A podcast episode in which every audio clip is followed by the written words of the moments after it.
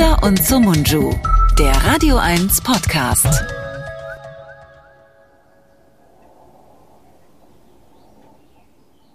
Tja. So, wie sind da die Leitungen zusammengebrochen? Mitten im Jingle. Keine Ahnung.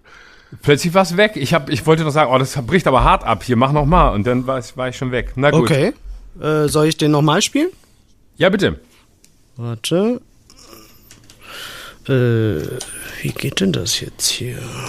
Hm, dann muss ich den. Einmal abgespielt, schon ist weg. Ja, es ist hier so, leider ist es so hier. So, warte mal, machen wir einmal hier, machen wir mal da. Und dann, gut, ich mache euch wieder leise und dann geht es hier ab.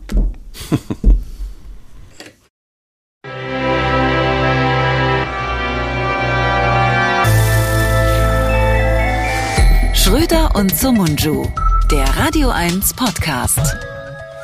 Hallo, liebe Leute. Wir sind's. Eure beiden Lieblingsflitzpiepen im Podcast-Geschäft. Ähm, es ist, wenn ihr diesen Podcast hört, frühestens Dienstag, der 24. Mai, spätestens irgendwann im Nirgendwo, viele, viele Jahre nach unserer Zeit. Und ich freue mich, dass mein Lieblings-Sushi-Partner Serda Sumunchu auch wieder da ist. Hallo! Hallo Florian, hier ist Serda Hi. Somun Sushi. genau. ah, Schrö, Schröso Munchishi. So in etwa. Dann klingt es auch noch ein bisschen wie ein Hund. Schrömpura und Somun Sushi. Schrömpura und Somun Sushi. Hey, das ist ein cooler neuer Name. Das machen wir. Ich glaube, das wird uns nochmal ganz viele neue Hörerinnen und Hörer bringen, die sagen, Ja. ah, jetzt ist es interessant. Vorher klang es mir ein bisschen zu konventionell nach äh, Deutscher und ähm, Nicht-Deutscher, aber jetzt habe ich das Gefühl, beide sind irgendwie fremd, da höre ich zu. Ja. Oder man klaut so einen Titel von anderen Kollegen. Schröm de la Schröm. Zum Beispiel, ach, hey, warum bin ich darauf noch nicht gekommen? Da könnte ich meine ganze Karriere drauf aufbauen. Ja, finde ich gut.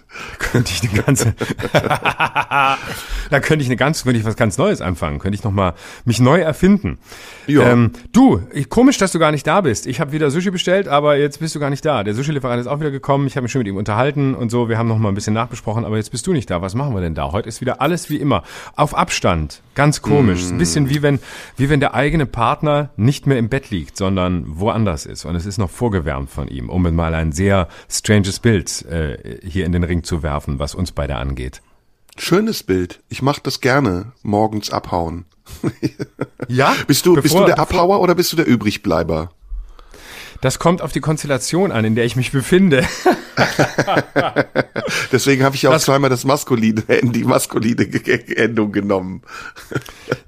Naja, nein, das ist, nein, es ist nicht die Frage, mit, mit wem ich im Bett lag, mit welchem Geschlecht, sondern die Frage ist, ähm, was ist es für eine, für eine Situation? Also, ist man, äh, ist, ist, ist es das Ende eines, eines One-Night-Stands oder ist es äh, das Ende einer ähm, losen Affärennacht oder handelt es sich um eine ähm, Form von Beziehung, in der man sich schon insoweit näher gekommen ist, dass man auch länger miteinander gesprochen hat und sich ein kleines bisschen besser kennt und vielleicht sogar eine Verabredung getroffen hat, dass man so etwas wie ein Paar ist. Das wäre der, für mich der Unterschied. Ja, Also in ich den- aber, hm? In den, sagen wir mal, in den, ähm, in den loseren Verbindungen ähm, bin ich äh, sehr gerne der Abhauer. Ah, okay, ich auch. Ich bin prinzipiell gerne der Abhauer. Bei den anderen kommt es drauf an. Wirklich, ja? Auch, auch, auch sonst echt? Haust du gerne ab? Ich bin absolut, ich bin Flüchtling. Okay. Mhm. Wieso hast du so viel Angst vor Nähe? Oh, oh, jetzt geht's aber direkt ans Eingemachte. Ja, natürlich. Du, wir von der psychodynamischen Schule, wir sind da ein bisschen zackiger drauf. Okay, woher kommt diese Angst vor Nähe? äh, also ich, es stimmt, ich entwickle schnell einen Fluchtreflex, weil ich den, ähm, den Kreis um mich oft sehr, ähm, äh, boah, äh, schnell verletzt fühle oder meine Integrität würde ich jetzt eher sagen. Aber Integrität ist vielleicht nicht das richtige Wort. Deine Identität? Nee, nee. Hast du das nicht? Also ich habe, doch, du hast das auch, ich kenne dich ja. Man hat ja so einen Kreis um sich, so eine Schutzschicht. Und wenn man alleine ist, dann, wenn man Glück hat, ist diese Schutzschicht stabil und man kann sich auch wahren. Aber wenn jemand dazukommt, ist es oft so, als würde er eindringen. Äh, so ein mhm. bisschen das Robinson Crusoe-Syndrom. Man ist auf seiner einsamen mhm. Insel und dann plötzlich kommt jemand. Äh, ist aber nicht schlimm. Ich gewöhne mich dann relativ schnell an Menschen. Wie ist es bei dir? Mhm.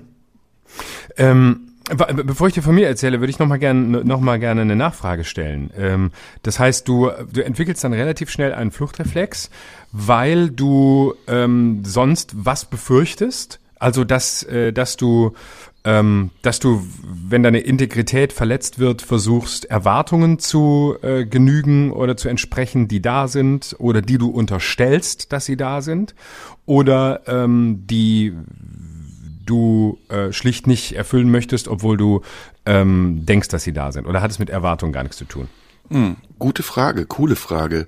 Ist aber ein bisschen komplexer. Ich habe das auch schon äh, versucht zu durchleuchten und ich bin da auch auf ganz gute Ergebnisse gekommen. Äh, also es ist so, ich, ähm, ich richte mich, ohne dass es mir bewusst ist, auf jemanden aus, wenn er in meiner Nähe ist. Ähm, und das ist so eine Form von, ja, eingebildeter Höflichkeit. Ähm, und gleichzeitig ist das auch ein Nähe-Distanz-Problem. Also es, es belästigt mich ein bisschen, aber aus Höflichkeit würde ich das natürlich nie sagen, dass mich jemand belästigt. Ich ähm, mach's auch nur wirklich im Extremfall. Auf der anderen Seite ist es aber auch schön. Also es ist, es ist ja nichts Unangenehmes, wenn jemand in deiner Nähe ist. Und ich genieße das auch. Aber ähm, die, der Grad zwischen es geht mir auf den Sack und ich kann mich nicht mehr auf die Dinge konzentrieren, die ich eigentlich machen wollte und eigentlich ist es doch ganz angenehm, der ist sehr schmal. Mhm. Und ich habe halt immer, ich habe sehr viele Dinge im Kopf, die ich machen muss und will. Unter anderem auch ohne mich zu bewegen. Es geht jetzt gar nicht um Aktion, geht jetzt gar nicht darum, ich muss etwas von A nach B räumen, sondern ich brauche auch Leere, um meine Gedanken hin und her zu räumen oder mhm. meine Gedanken auch mal freizulassen oder überhaupt äh, nicht beobachtet zu sein, während ich mich inspirieren lasse.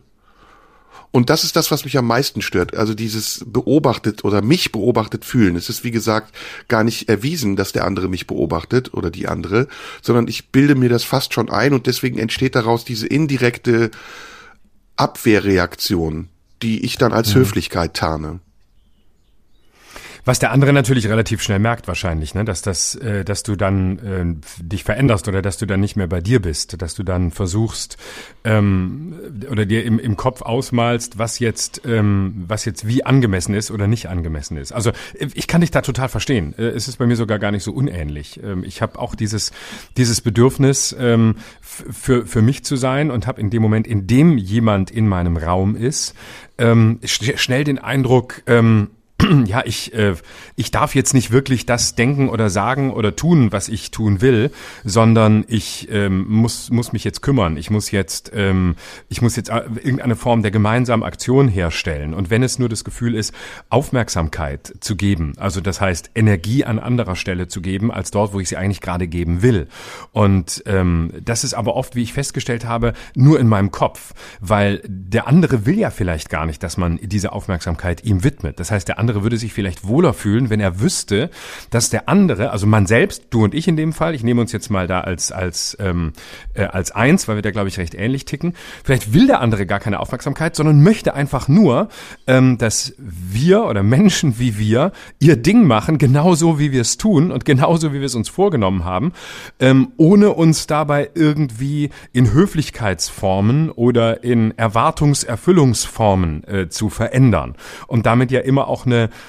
eine, Schutzhülle herstellen und einen Moment von, von Nicht-Authentizität oder Fremdheit herstellen.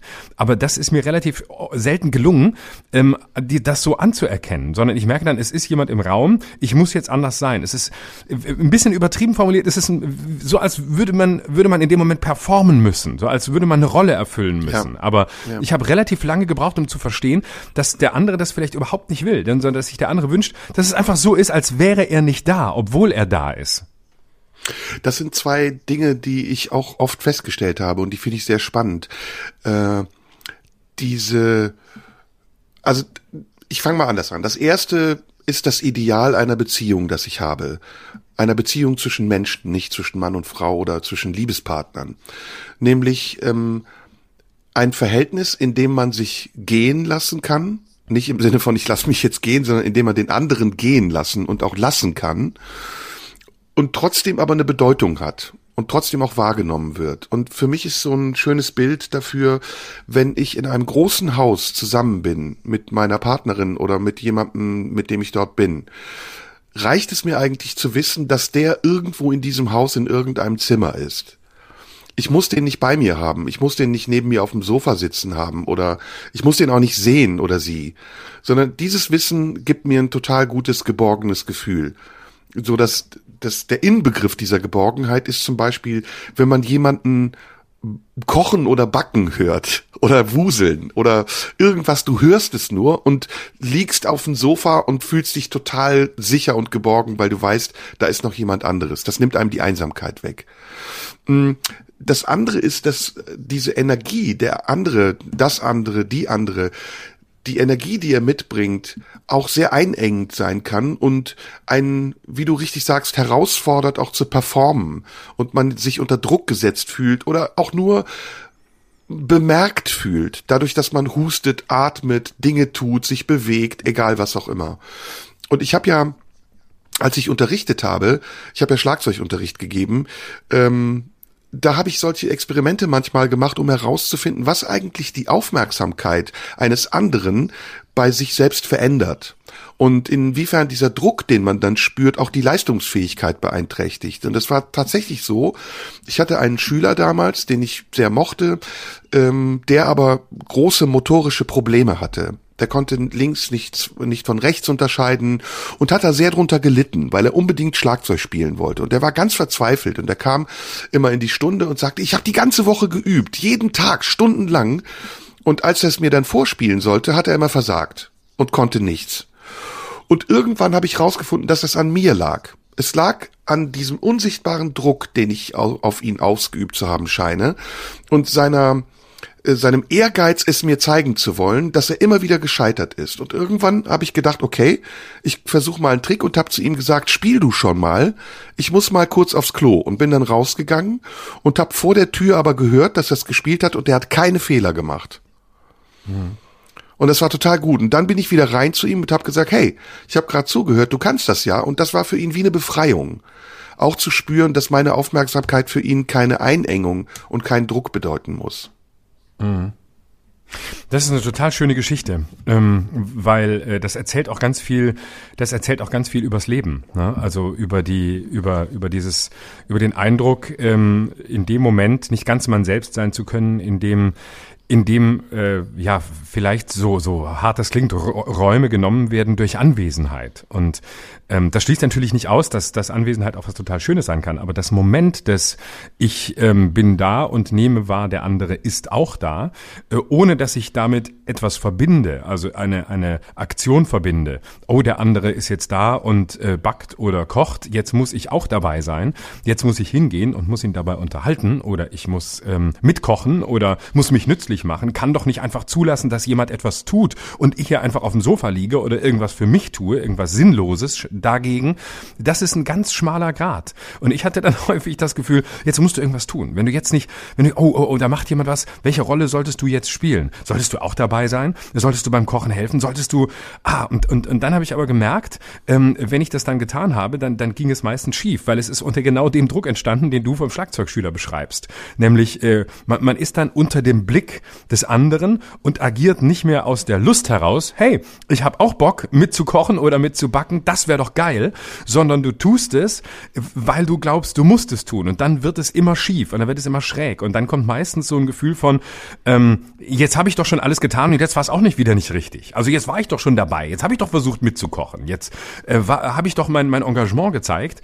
Und der andere spürt das meistens. Und dann ähm, ist man meistens oder oft in einer Situation, in der man dann ähm, das Gefühl hat, boah, eigentlich ist es ja ungenügend. Warum war es jetzt schon wieder nicht gut, dass ich doch mitmachen wollte? Wenn ich einfach nur auf dem Sofa liebe, liege, dann ist es doch auch nicht gut. Aber dass es nicht gut ist, wenn ich nur auf dem Sofa liege, das rede ich mir ja ein. Das ist ja, das findet ja in mir statt. Mhm. Ich habe darüber ja ein Buch geschrieben. Ich weiß nicht, ob du das weißt. Äh, Matchpointe heißt das. Und in diesem Buch geht es um die Frage, warum macht man eigentlich oft Dinge falsch, in Anführungsstrichen, wenn es um was geht und oft alles richtig, wenn es um nichts geht. Mhm. Also warum ist, wie bringt man Leistung unter Druck? Und das war ein hochspannendes Thema, mit dem ich mich sehr lange beschäftigt habe. Und es hat ganz viel mit unserer Kindheit zu tun. Es hat ganz viel damit zu tun, ob du in deiner Kindheit die Unbefangenheit dir leisten durftest, Fehler zu machen, ohne dass du eingeordnet und äh, kategorisiert und im schlimmsten Fall sogar sanktioniert wurdest. Und es gibt da ein ganz einfaches Beispiel. Ein Kind malt ein Bild und sieht in diesem Bild seine Fantasie und lässt seiner Fantasie Platz und schweift einfach so hin und her. Und ähm, die Mutter kommt und sieht das Bild und sagt, was hast du eigentlich da gemalt? Und dann sagt das Kind ein Haus und eine Sonne und ein Auto und dich und mich und dann sagt die Mutter entweder, ach, das, das sieht man ja gar nicht und vermittelt damit dem Kind ein Frustrationserlebnis oder die Mutter versteht das Kind und versucht sich in das Kind hineinzuversetzen und sagt, ah, okay, und was ist das und was ist dies und was ist das? Da fängt's eigentlich schon an. Und es geht in unserem Leben ja immer weiter, weil wir ja in der Leistungsgesellschaft leben und von uns immer Dinge abverlangt werden in der Schule, äh, im Berufsleben, in der Sexualität, in Beziehungen, in Gesprächen, in unserem Job, wenn wir in der Öffentlichkeit sprechen. Da müssen wir eine gewisse Leistung bringen. Und der Schlüssel zum Erfolg ist eigentlich diesen Druck, der daraus entstehen kann, dass man Leistung bringen muss, der nichts anderes ist als eine dekompensierte Angst, versagen zu können, dass wir den umsetzen in eine Herausforderung, in etwas, worauf wir uns freuen, etwas, woran wir Lust empfinden. Und da gibt es zum Beispiel auch ganz schöne Vorbilder. Angst kann ja sehr unterschiedlich sein. Angst kann einen davor hindern, etwas zu tun. Angst kann einen aber auch anspornen, etwas zu tun. Und ähm, da gibt's ein gutes Beispiel, wenn du in eine dunkle Höhle gehst und du weißt nicht, was da ist, dann kannst du entweder Neugier haben und versuchen herauszufinden, was da drin ist, und dann gehst du ohne Angst in diese Höhle, oder du befürchtest, dass in dieser Höhle Monster, Spinnen, Drachen, was sonst sind, dann vermeidest du das.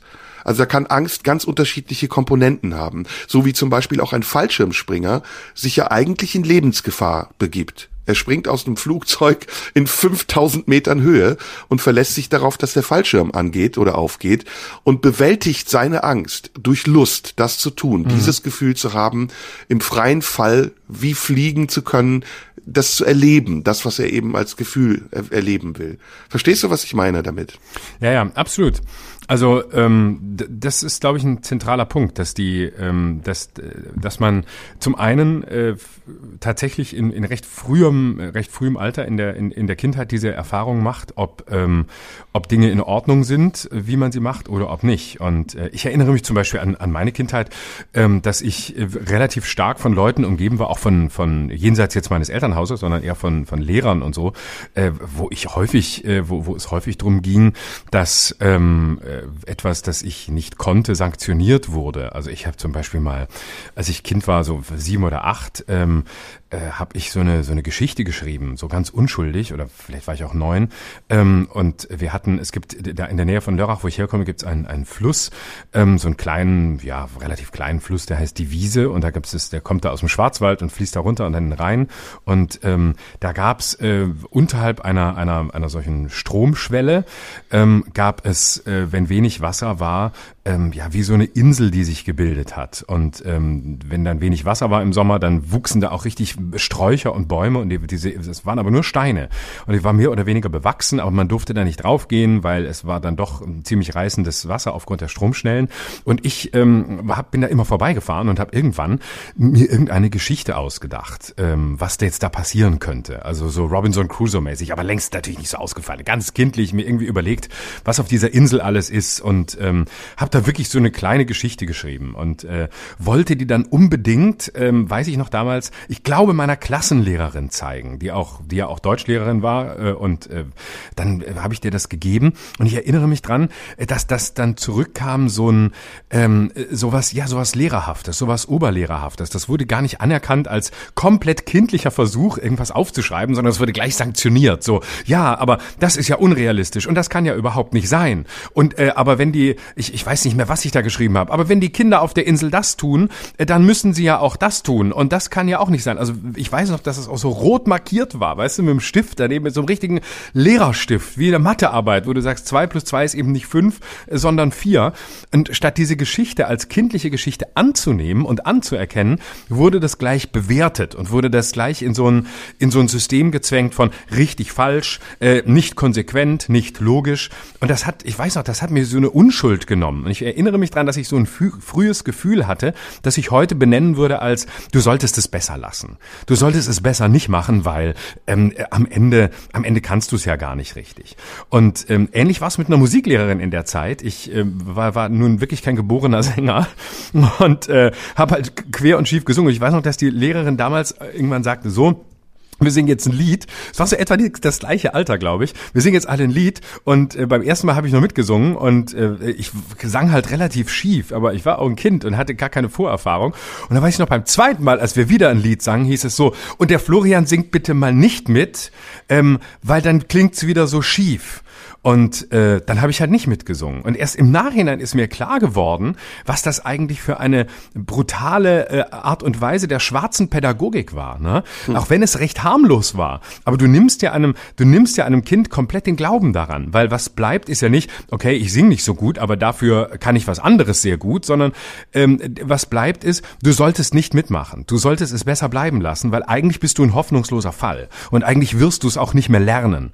Und ähm, das sind wahrscheinlich so frühe Momente, genauso wie du sie eben beschreibst, wo man so ein Weltbild bekommt oder in denen man so eine Sicht auf die Welt bekommt, die heißt, ähm, so ganz, so ganz richtig ist es nicht. Ich soll es besser bleiben lassen äh, oder ich muss, und das ist dann die Transformation später, ähm, ungeheure, ganz besondere, übergroße Leistung bringen, um das zu überkompensieren und um zu zeigen, dass ich es wirklich ernst meine und dass ich wirklich den Willen habe, mich zu verbessern und dass ich wirklich den Willen habe, es gut zu können oder vielleicht sogar besser als andere. Und dann sind wir im Leistungs- und Erwartungserfüllmodus, ähm, der aber nichts mehr Verspieltes hat und der mit einem ungeheuren Druck auf die eigene Umwelt zugeht, auch mit einem Selbstdruck. Das ist, äh, das betrifft gerade ganz viele Gebiete, deswegen ist es auch ein super spannendes Thema. Äh, möchte ich auch was äh, noch Ergänzendes zu sagen. Ähm, also zunächst mal nochmal zur Erklärung ging es mir um die Frage, die du ja gerade auch äh, ganz gut beschrieben hast. Wann bringen wir Leistung? Wie bringen wir Leistung? Und warum bringen wir Leistung? Und ähm, ich hatte damals, als ich das Buch geschrieben habe, was die Fortsetzung meiner meiner Doktorarbeit war, die ich nie zu Ende gebracht habe, ähm, den Gedanken, die Aufregung eines Schauspielers, das Lampenfieber eines Schauspielers mit dem Leistungsdruck eines Sportlers zu vergleichen. Beide müssen eine Herausforderung bewältigen. Der Sportler, der Fußballer, der Tennisspieler muss sogar vor Publikum, was ähm, einerseits anspornend sein kann, wie ich ja eben beschrieben habe, was aber auch blockierend sein kann. Beide müssen vor Publikum etwas abliefern und so, dass sie Höchstleistung bringen und sogar so, im Falle des Schauspielers ist das anders als beim Sportler, dass sie im Wettbewerb zu jemandem diese Leistung bringen müssen. Also auf der anderen Seite ist jemand, der auch eine Leistung bringt und gegen deine Leistungsfähigkeit agiert. Hochspannend und ähm, ich bin davon ausgehend nochmal zurückgegangen in meine eigene Kindheit und habe, wie gesagt, erforscht, was heute eigentlich passiert in der Erziehung von Kindern. Und das ist ein ganz großer Bereich, der mit dem Thema auch zu tun hat, das ich sowieso mit dir besprechen wollte, nämlich ähm, der Gender-Identität. Aber das, das können wir vielleicht verbinden miteinander. Ähm, ich bin nämlich dort gelandet, dass wir heute in, in einer Gesellschaft leben, die sehr viel über Selbstbestimmung spricht und die sehr oft auch die Grenzen der Selbstbestimmung sprengen möchte oder neu definieren will. Und auf der anderen Seite aber in einer Gesellschaft sind, die das ureigentliche Selbstfindungsrecht eines jeden Menschen ständig attackiert und torpediert, weil es ähm, Lehrpläne gibt, weil es Curricule, ich glaube Curricule ist äh, die Mehrzahl von Curriculum, wenn das richtig ist, also mhm. weil es Lehrpläne gibt, die nach bestimmten Schemata aufgebaut sind und die Menschen, die diese Lehrpläne erfüllen sollen, oft entweder gar nicht das Talent haben, sie zu erfüllen, oder andere Talente haben, die nicht erkannt werden und so fehlgeleitet werden. Ich habe das bei mir in der Schule erfahren. Ich war auf einem Gymnasium, das ähm, ja eher ähm, eher ähm, naturwissenschaftlich orientiert war und wir als eher künstlerisch begabte Kinder, wir mussten entweder Glück haben, dass die Lehrer unsere Talente erkennen und fördern, oder wir hatten schlicht und einfach Pech und haben dann mit den schlechten Noten, die wir bekommen haben in den Fächern, für die wir uns nicht interessiert haben, entweder die Klasse bestanden oder sind sitzen geblieben. Also wir haben wirklich Lebenszeit dadurch verloren, dass diejenigen, die verantwortlich waren, unsere Talente zu erkennen und sie zu fördern, sie einfach nicht gesehen haben und von uns Dinge verlangt haben, die wir vielleicht in unserem späteren Leben gar nicht leisten mussten, um uns zu verwirklichen. Und das ist wirklich ein großes Problem unserer Gesellschaft, dass wir Kindern vorschreiben, was richtig und falsch ist, dass wir bestimmte Pläne voraussetzen, die erfüllt werden müssen, damit jemand sich auch im Leben erfolgreich selbst verwirklichen kann. Und auf der anderen Seite gar nicht darauf achten, ob das wirklich das Talent dieses Kindes oder die Veranlagung dieses Kindes ist oder ob vielleicht Spurenelemente einer Veranlagung in diesem Kind vorhanden sind, die gefördert werden muss, müssen, um es dorthin zu bringen, wo es sich vollends entfalten kann. Das ist ein großes Problem und das ist in unserer Gesellschaft noch lange nicht geklärt, weil wie gesagt, wir auch in einer Leistungsgesellschaft leben, in der es darum geht, in einer bestimmten Zeit bestimmte Dinge zu, zu leisten, damit man auch dann wieder dieser Gesellschaft etwas zurückbringen kann. Wir sind in Wirklichkeit gar nicht Erfüller unserer selbst, sondern wir sind oft Zubringer für die anderen. Und das habe ich erfahren, als ich dann Musik studiert habe irgendwann, ich dachte immer, wenn man Musik studiert, dann passiert genau das, was mir in meiner Kindheit nicht passiert ist, nämlich dass Dozenten, kluge Leute, Professoren, Lehrer sich darum kümmern, dass meine Talente zu 100 Prozent entfaltet werden und ich am Ende ein komplett ausgebildeter Musiker werde. Aber das war ein Trugschluss. Ich sollte ein Musiker werden, der das tut, was in einem Orchester erforderlich ist, damit das Orchester mit dem Geld, das es vom Staat bekommt, einen gewissen Bildungsauftrag erfüllen kann. Ich war also nicht nichts anderes als ein Zubringer zu einer Leistung, die jemand anderes gefordert hat und die wiederum auch dann von einer übergeordneten Instanz von dieser Institution gefordert wurde. Das sind mhm. ganz viele Gedanken, die mir jetzt durch den Kopf gehen. Ich habe das jetzt nur mal ansatzweise versucht rauszugeben. Da gibt's noch viele andere Dinge und am Ende habe ich erfahren, das war total interessant und das meinte ich eben mit meinem Höhlenbeispiel, dass man durch die Veränderung der Perspektive auf die abverlangte Leistung etwas erbringen kann, was sowohl einem selbst etwas gibt, als auch den anderen. Man muss tatsächlich versuchen, so eine Art Bindeglied zu bauen. Und das habe ich beispielsweise gemacht, als ich auf die Bühne gegangen bin und noch Lampenfieber hatte, indem ich mir gesagt habe, es ist eigentlich ein großes Geschenk. Es ist überhaupt keine Belastung und keine Gefahr, vor der ich mich fürchte. Denn selbst wenn ich versage, wird mir niemand übel nehmen, dass ich versage, weil jeder nachvollziehen kann, dass es ein schwerer Job ist, den ich da mache. Also nimm doch dieses Geschenk an und fühl dich nicht herausgefordert zu versagen, sondern eingeladen zu bestehen. Und wenn man das ändern kann in seinem Kopf, dann empfindet man plötzlich eine ganz andere Lust und selbst die Angst, die man dabei haben könnte, ist ein Begleiter dieser Lust und ein Förderer dieser Lust. Ja, sehr schön, äh, wie du das, wie du das formulierst. Ähm, es ist ja die Frage, die sich daran anschließt, ist ja, was ist das eigentlich äh, Leistung? Ne? Was, äh, worum, worum geht es da genau? Also was ist, was ist ein, ein Leistung erbringen, das, ähm, das lustvoll ist, das gewinnbringend ist? Und was ist ein, ein Leistung erbringen, das ähm, das unfrei ist und das eigentlich nur versucht, ähm, äußeren Erwartungen zu genügen und ähm, äußeren, äußeren Richtlinien zu, zu genügen. Also ich kann zum Beispiel von mir sagen, dass ich, dass ich beides, dass ich beides sehr gut, sehr gut kenne. Also ich kenne sowohl den, das Gefühl, Leistung erbringen zu müssen, die von außen erfordert ist, die im besten Fall Anerkennung bringt, ähm, im Sinn äh, eines Bestandenhabens, also so ein Benotungsprinzip, jawohl, das war eine 1,0 oder oder eine 1,5. Und das ist ja eine Form von Leistung erbringen, die sehr stark auch gekoppelt ist an Unterwerfung und sich selber unterwerfen. Sich selbst unterwerfen einem Gesetz, das andere aufgestellt haben. Das heißt zunächst nicht, dass das Gesetz falsch ist oder dass es richtig ist, sondern nur, dass es besteht. Und wie man es dann bewertet, ist die nächste Frage. Aber zunächst ist es ein Gestus des sich Unterwerfens unter das, was andere als etwas Richtiges anerkennen? Oder ist es ein freiwilliges, ist es ein freiwilliges Leisten? Ist es ein, ein Gefühl von, ich möchte das ähm, etwas Bestimmtes zur Perfektion bringen? Sei es ein Hobby, sei es äh, Teil seines Berufs, was auch immer.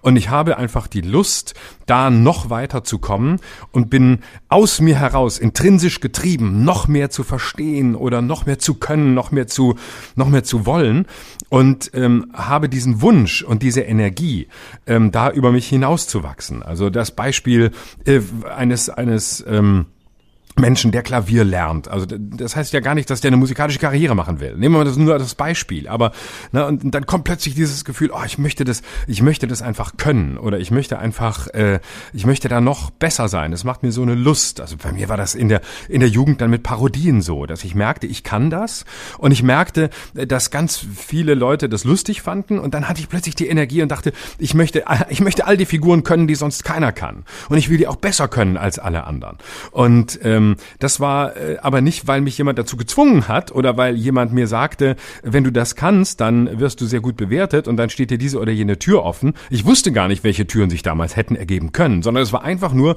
dieses, dieser, dieses Gefühl von Freiheit, wenn ich das äh, damit so sehr äh, Menschen in den Bann ziehen kann und das noch, noch ein bisschen verbessere und noch etwas mehr, mehr Energie habe als andere, ähm, dann kann das ja noch mehr, dann kann sich das noch mehr entfalten. Aber das war eben ein Leistungsgedanke, der mich eher zu mir hinbrachte, als von mir wegbrachte.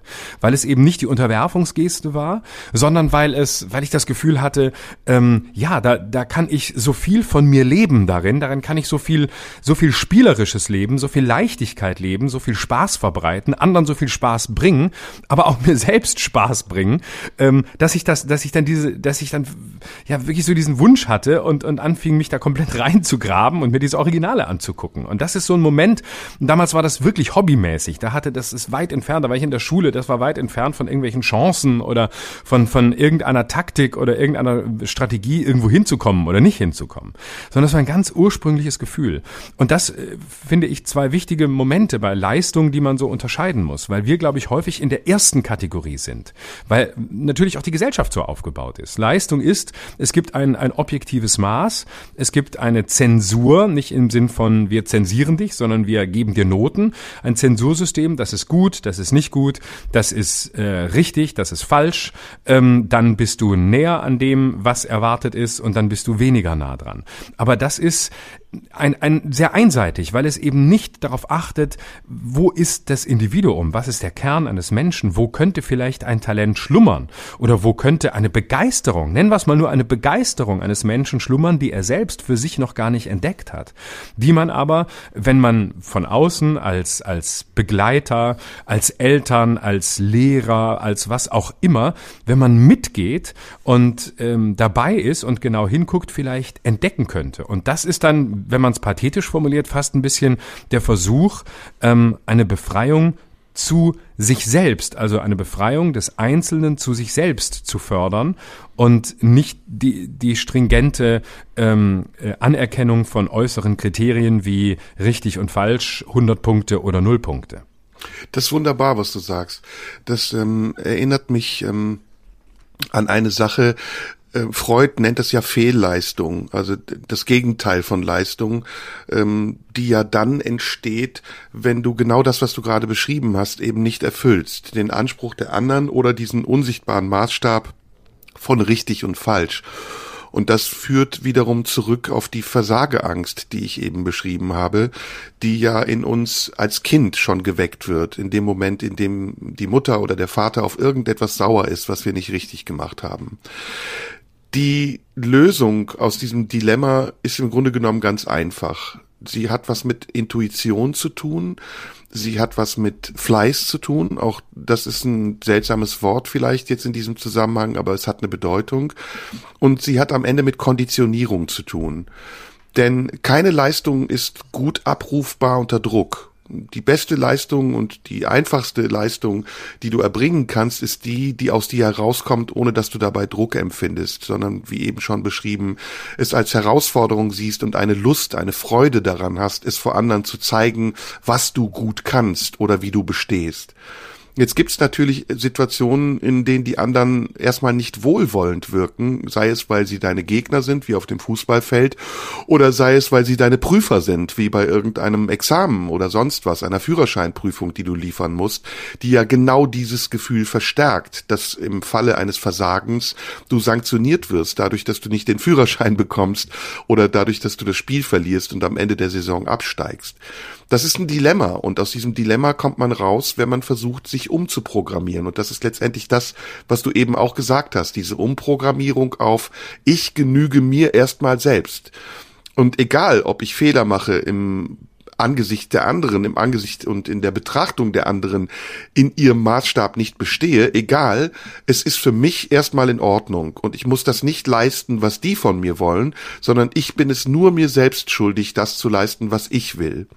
Das ist natürlich sehr autark, weil am Ende man ohne die Leistung, die man für andere erbringt, auch nicht erfolgreich sein kann in, in anderen Kontexten. Denn andere Kontexte erfordern nun mal bestimmte Leistungen, die nach Programm und nach Plan abgerufen werden müssen. Aber wenn man diese Umprogrammierung, diese Selbstkonditionierung schafft, dann kann man es sogar hinbekommen, dass man diese Zusammenhänge, in denen man für die Ansprüche der anderen Leistung erbringt, gar nicht mehr als so druckerzeugend sieht, sondern sie vielleicht sogar im besten Falle gar nicht wahrnimmt und schlafwandlerisch in dieser Situation einfach seine Leistung erbringt. Ich habe das, ähm, ich kann das nur als Beispiel nochmal geben. Ähm, ich habe das oft Schauspielern erzählt. Schauspieler leiden ja ganz unterschiedlich.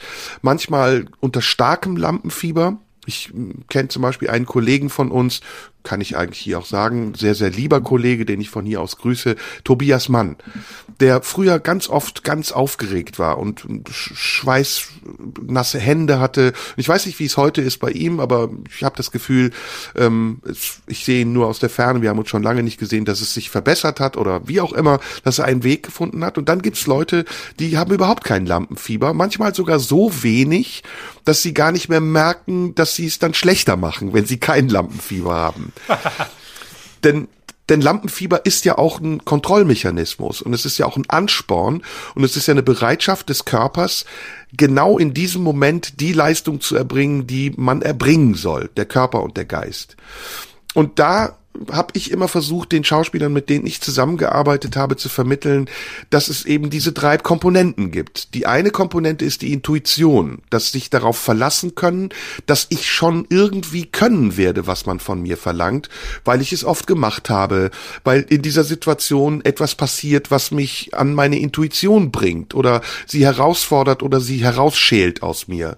Das ist natürlich auch eine Frage des Talents und Mensch, Menschen, die nicht so viel Talent Talent haben, ich weiß gar nicht, ob man das bemessen kann, die werden vielleicht mit dem Maximum ihrer Intuition weniger erreichen als Menschen, die sehr viel Talent haben und nur ganz wenig Intuition brauchen, um dieses Talent zu fördern.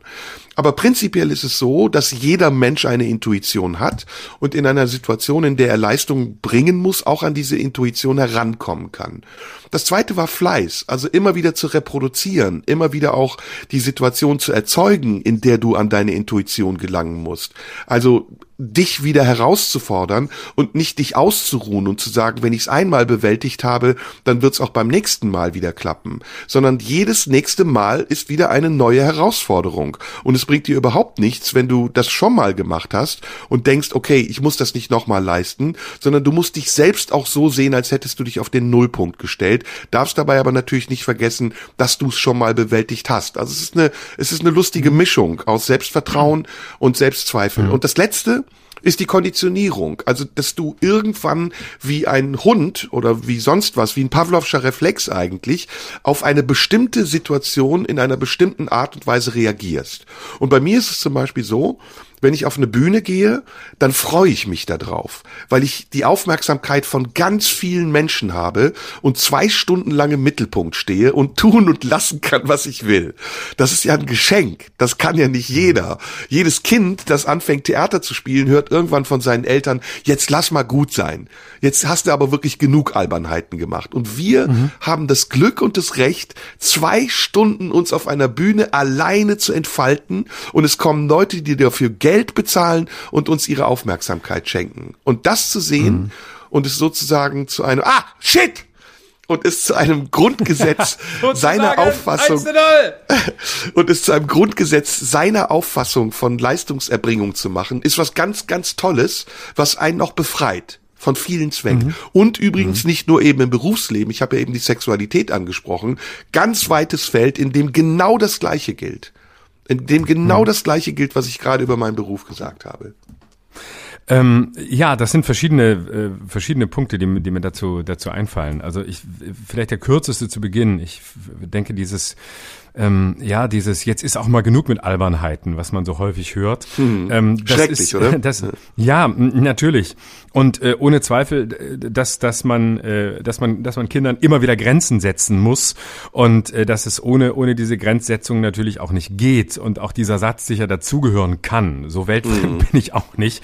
Mhm. Aber trotzdem ist es ein, ein Satz, der wirklich furchtbar ist, weil eigentlich geht es ja genau darum, nämlich ähm, auch, auch Albernheiten ähm, in manchmal vielleicht auch zu großem Maß ähm, äh, zuzulassen oder in einem Maß zuzulassen, äh, bei dem man äh, als Erwachsener sagt, ach jetzt reicht's auch mal, also jetzt muss auch mal echt Schluss sein. Aber ähm, man stellt ja häufig fest, ähm, dass äh, gerade kleine Kinder, bei denen man denkt, dass sie völlig grenzenlos sind und dass sie irgendwann anfangen, dir auf der Nase ähm, äh, rumzutanzen, wenn du nicht einfach irgendwann sagst, so jetzt ist hier genug, stopp, jetzt lassen wir das einfach bleiben, ähm, dass man man manchmal, wenn man es ein bisschen weiterlaufen lässt und denkt, also eigentlich ist jetzt der Moment, wo Schluss sein müsste. Also sagen wir mit irgendeinem, mit irgendeinem Spiel, was dann tausendmal wiederholt wird und nochmal und nochmal. Und man denkt, so jetzt ist der Punkt, wo man, wo man innerlich als Erwachsener sagt, jetzt reicht, jetzt musst du mal eine Grenze setzen, jetzt ist Schluss. Und wenn man dann ab und zu mal das Experiment macht und es ein bisschen weiterlaufen lässt und denkt, jetzt lasse ich das Kind mal selbst den Endpunkt finden. Jetzt gucke ich mal, wie es weitergeht. Wann, was passiert, wenn ich selbst eigentlich schon aufhören würde, aber ich lasse es laufen.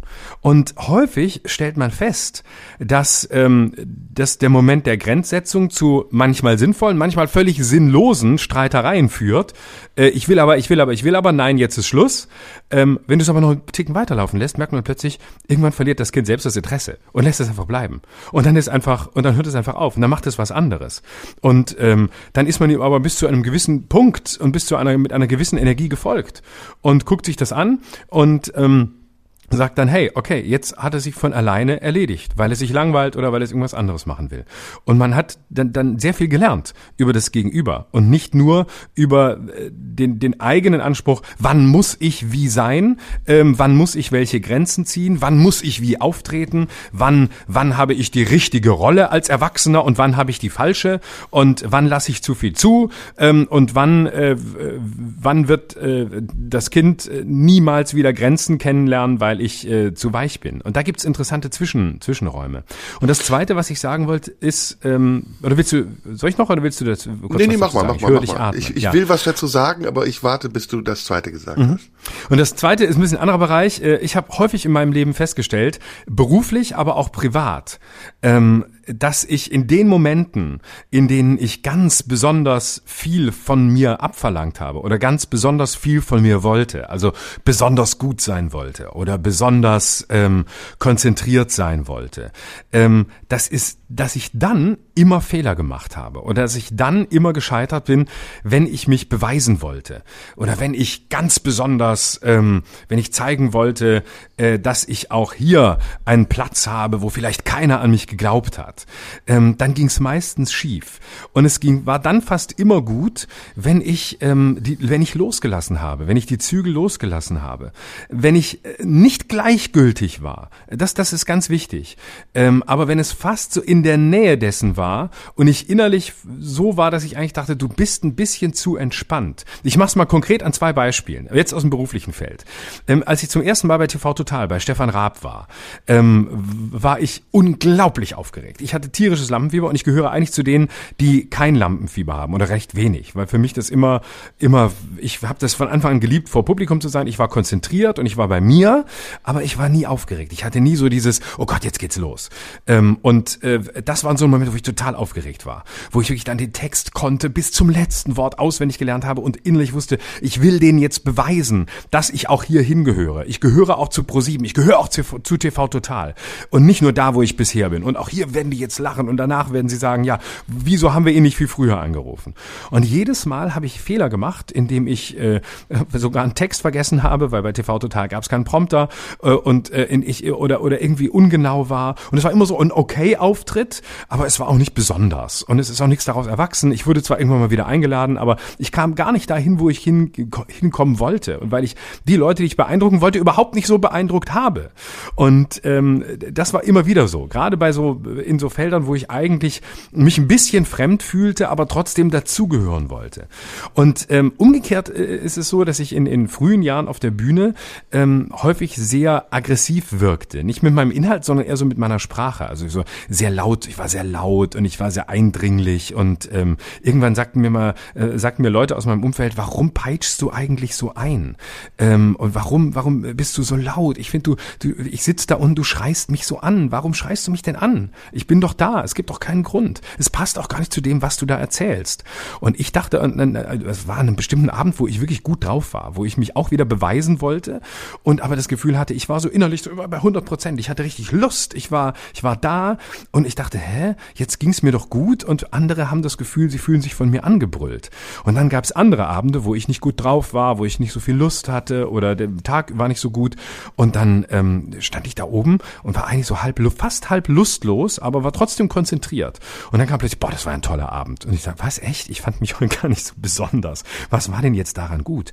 Und dann habe ich gemerkt, ich habe an diesem Abend einfach losgelassen. Ich hatte nicht diese Energie von, ich muss jetzt etwas, ich will jetzt etwas. Da sitzen Menschen, ähm, denen muss ich Leistung erbringen, ich muss deren Kriterien erfüllen, ich muss denen zeigen, wie besonders ich bin, sondern ich war einfach da. Ich war einfach da und äh, hatte gar nicht die Kraft, irgendjemandem irgendwas zeigen zu müssen, sondern habe mich hab einfach losgelassen. Und das habe ich gemerkt, ist mir immer wieder passiert, dass dieses Loslassen plötzlich dafür sorgt, dass man viel mehr oder ich viel mehr bei mir bin und sich diese Energie auch auf alle anderen überträgt. Und das ist etwas, was längst nicht nur für, für unseren Beruf oder für die Bühne gilt, sondern das, das gilt auch fürs Leben. Ne? In dem Moment, in dem du loslässt und ähm, weißt, ähm, äh, du lässt die Dinge kommen, du lässt die Menschen kommen, du lässt Dinge geschehen.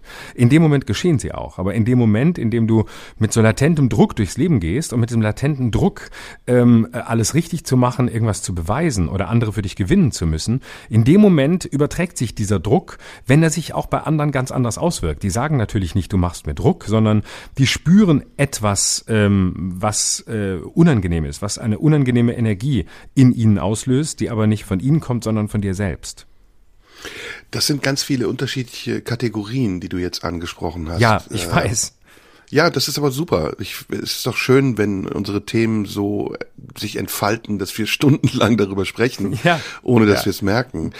Lass mich darauf eingehen. Ähm, mhm. Stefan Raab, fangen wir mal mit Stefan Raab an. Ich kann das total nachvollziehen, was du gesagt hast. Ich finde es übrigens auch sehr ehrlich, was du sagst und sehr mutig ist es nicht, also sehr offen weil mhm. man gibt das ungerne zu, dass man in so eine Sendung geht und natürlich gefallen möchte, weil man ganz viele Hoffnungen damit hat und verbindet. Ähm, ich habe das immer so gemacht, je größer der Druck war, desto mehr habe ich mich mir selbst überlassen. Ähm, indem ich keine Texte eingereicht habe, zum Teil ge gegen großen Widerstand der Sender und der Redaktionen und gesagt habe, ich improvisiere komplett. Und was dann passiert ist, ist, dass ich dadurch, dass ich keinen Text hatte und du kennst die Situation bei Stefan Raab, du weißt so, jetzt mhm. bist du dran, der Aufnahmeleiter schubst dich auf die Treppe, du hörst die. Band wummern, äh, du bist plötzlich in diesem surrealen Fernsehbild, das du sonst von außen betrachtest ja. und gehst diese Treppe runter, de, de, de, de, de, de, de, de, wow, und kommst dann auf diese Fläche, stehst vor diesen Zuschauern, hast mehrere Kameras um dich herum, hinter dir sitzt Stefan Raab und dann tickt die Uhr. Und dann tickt nicht nur die Uhr, sondern auch deine Nerven sind bis ans Äußerste angespannt. Ja. ja. Und ich habe das so gemacht, ich habe das überhaupt nicht vorbereitet. Ich habe wirklich den Overkill gemacht. Ich habe gesagt, ich gehe da runter und in dem Moment passiert das, was passiert. Und wenn in mir genug da ist, dann passiert es gut. Und wenn in mir nichts da ist, dann passiert es schlecht, dann habe ich halt Pech gehabt. Und es ist nie passiert, also es ist nie vorgekommen, dass ich rausgegangen bin und gedacht habe, boah, scheiße, du hast was vergessen oder du hast irgendwas nicht abgerufen. Aber es gab einen einzigen Auftritt bei Stefan Raab und unsere Zuhörer können mal recherchieren, ob sie das rausfinden, welcher das war, bei dem ich einen Text eingereicht habe. Oh. Wo ich dachte, ich probiere das jetzt mal anders. Ich mache jetzt mal, ich gehe jetzt mal auf Nummer sicher.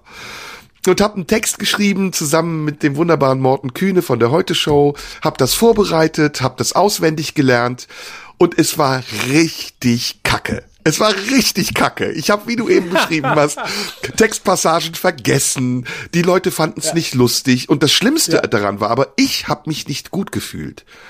Weil ich dachte, ich habe noch nicht mal das gemacht, was ich in mir hatte, sondern ich habe was Vorbereitetes gemacht. Und das hat nicht funktioniert.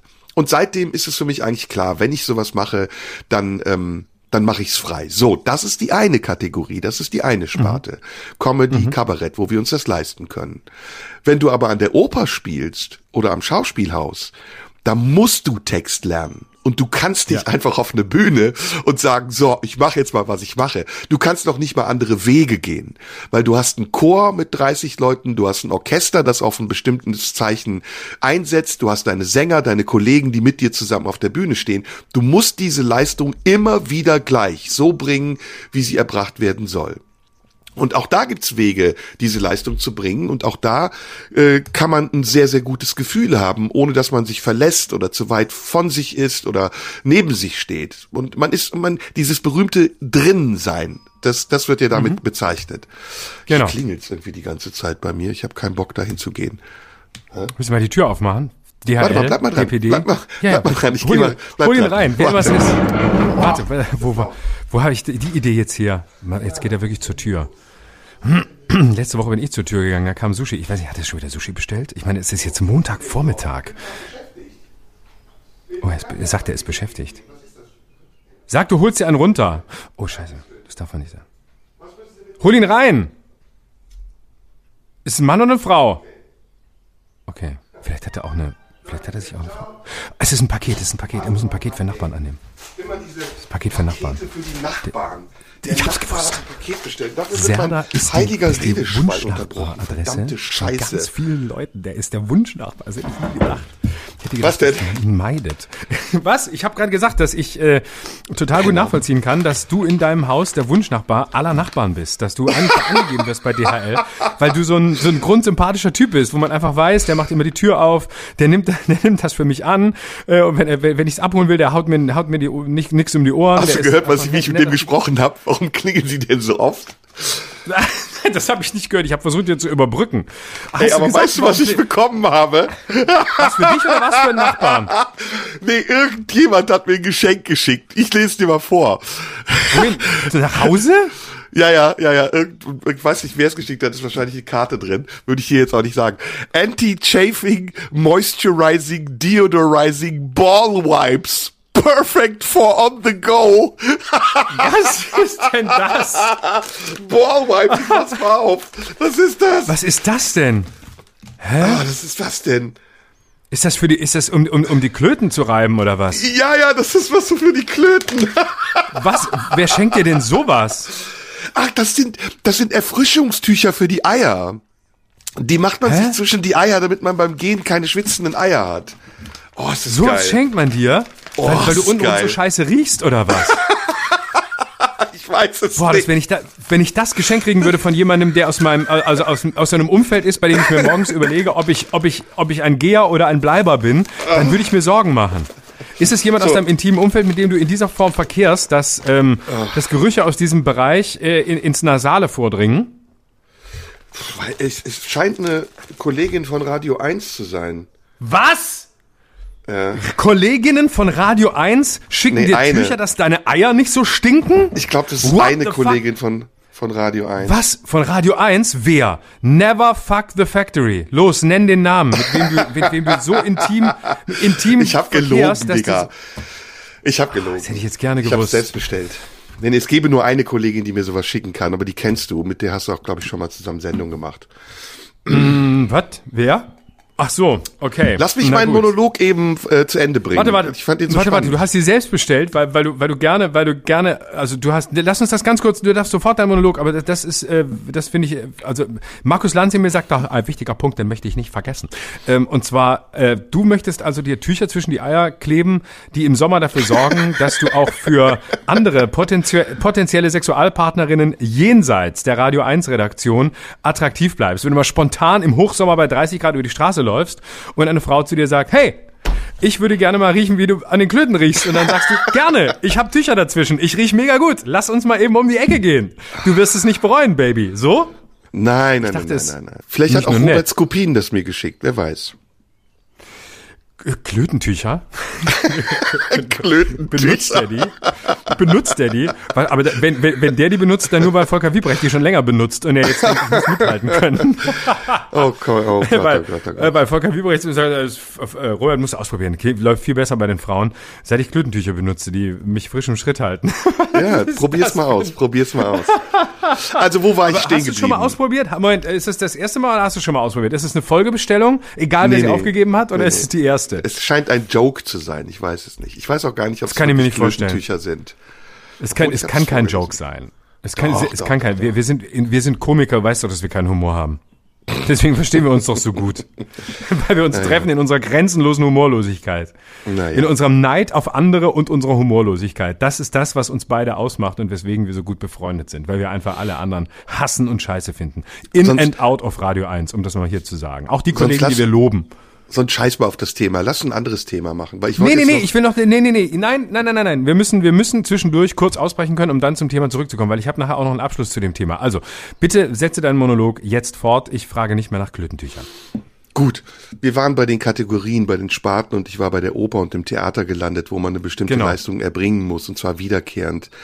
Äh, natürlich gibt's da auch noch andere Sachen. Ich glaube, am Ende geht's wieder zurück auf die Kindheit und um dieses Beispiel eben, das wollte ich nämlich beantworten, als du eben darüber gesprochen hast, noch ein bisschen aufzugreifen. Ich glaube, wir überfordern unsere Kinder und wir unterfordern unsere Kinder. Auf der einen Seite überfordern wir sie, indem wir vielleicht Dinge von ihnen verlangen, die sie gar nicht bringen wollen oder die nicht richtig sind für sie. Und auf der anderen Seite unterfordern wir sie, weil ganz oft für die Erwachsenen nicht das Kind im Vordergrund steht und die Bedürfnisse des Kindes, die Bedürfnisse des Kindes, sondern ihre eigenen. Und da kann Ja. ich ein paar Beispiele geben. Wenn zum Beispiel Erwachsene abends essen gehen und sie haben ihre Kinder mit dabei im Restaurant, dann stelle ich mir oft die Frage, wer wollte eigentlich essen gehen? Die Erwachsenen oder das Kind? Ist das für das Kind eine gute Situation, in einem ganz lauten Laden zu sein, sich benehmen zu müssen am Tisch, vielleicht die Tischnachbarn zu nerven, weil das Kind einfach zu viel Temperament hat oder weil es zu müde ist, weil es um diese Uhrzeit gar nicht im Restaurant sitzen möchte? Oder ist es das Bedürfnis der Erwachsenen, die in dem Moment sagen, ja, anders geht's nicht, wir finden keinen Babysitter und das Kind soll sich doch einfach so benehmen, wie es sich benehmen will, egal, ob die Tischnachbarn in dem Moment gestört sind. Da treffen dann unterschiedliche Bedürfnisse aufeinander. Deswegen glaube ich, um das Kind zu nicht zu überfordern durch so eine Situation, müsste man eigentlich eine andere Lösung finden. Entweder man kocht zu Hause oder man hat einen Babysitter oder man geht in ein Familienrestaurant zu einer Uhrzeit, in dem in diesem Restaurant, in der in diesem Restaurant auch noch andere Kinder sind und vielleicht eine Spielecke ist oder was auch immer. Aber das machen die wenigsten. Die meisten Erwachsenen, die übertragen ihre Bedürfnisse einfach eins zu eins auf die des Kindes.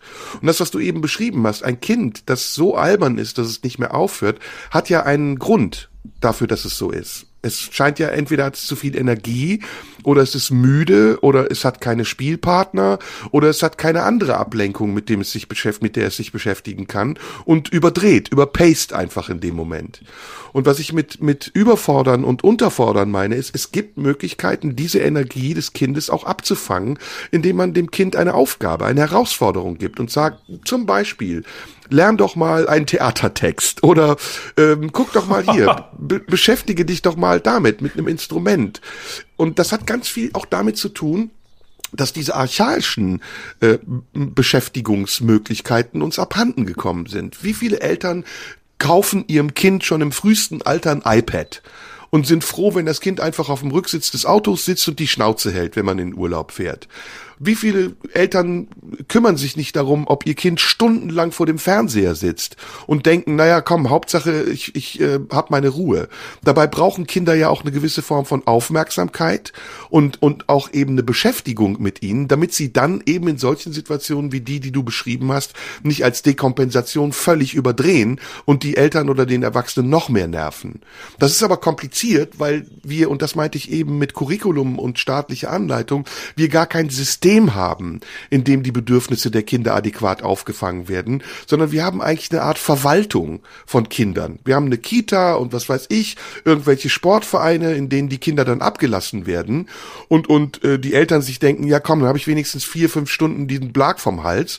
Aber wirklich, dass man sagt, da ist ein Kind, das hat ein gewisses Talent, das hat einen Bewegungsdrang, das möchte mit anderen zusammen vielleicht Musik machen, singen, Sport, egal was auch immer, und das fördern wir jetzt mal. Das ist leider bei uns in den seltensten Fällen der Fall. Und das ist schade, weil es eben dazu führt, dass wir auch im Erwachsenenalter uns nicht wirklich finden und Dinge tun, die wir vielleicht wirklich nicht wollen. Manche tun das dann sehr spät. Mit 50, 60 entdecken sie plötzlich ihre Leidenschaft für irgendwas, aber manche tun es nie und verkümmern auch innerlich, weil eben, um damit das Thema auch abzuschließen für mich, der, diese Leistungserbringung immer nur in einem vorgefertigten Rahmen stattfindet und nicht eigentlich auch der Zubringer ist zu einer Selbstverwirklichung. Mhm. Ich habe noch einen Abschlussgedanken, den ich ja schon angekündigt hatte. Ähm, und zwar gibt's eine, eine kleine Anekdote, die ähm, Helene Weigel, die ähm, ehemalige oder langjährige Frau äh, von, Kurt Bertolt Brecht, Brecht. Brecht. Genau, von, von Bertolt Weil und Kurt Brecht. Von beiden mhm. waren die Frau. und äh, die hat in ihren Memoiren äh, eine, eine schöne Geschichte erzählt aus der Probearbeit für die Drei-Groschen-Oper, wo ähm, Brecht probte mit einem Schauspieler und ähm, der Schauspieler sollte Gitarre spielen und konnte nur drei Akkorde auf der Gitarre. Und dann war Brecht ziemlich schockiert und sagte, äh, wie kann denn das sein, dass sie so wenig, äh, nur, nur drei Akkorde können und so, und da muss doch mehr äh, möglich sein. Und ähm, der, der Schauspieler war total unbeeindruckt und ähm, sagte dann, ja, ist halt so, wieso soll ich mehr können?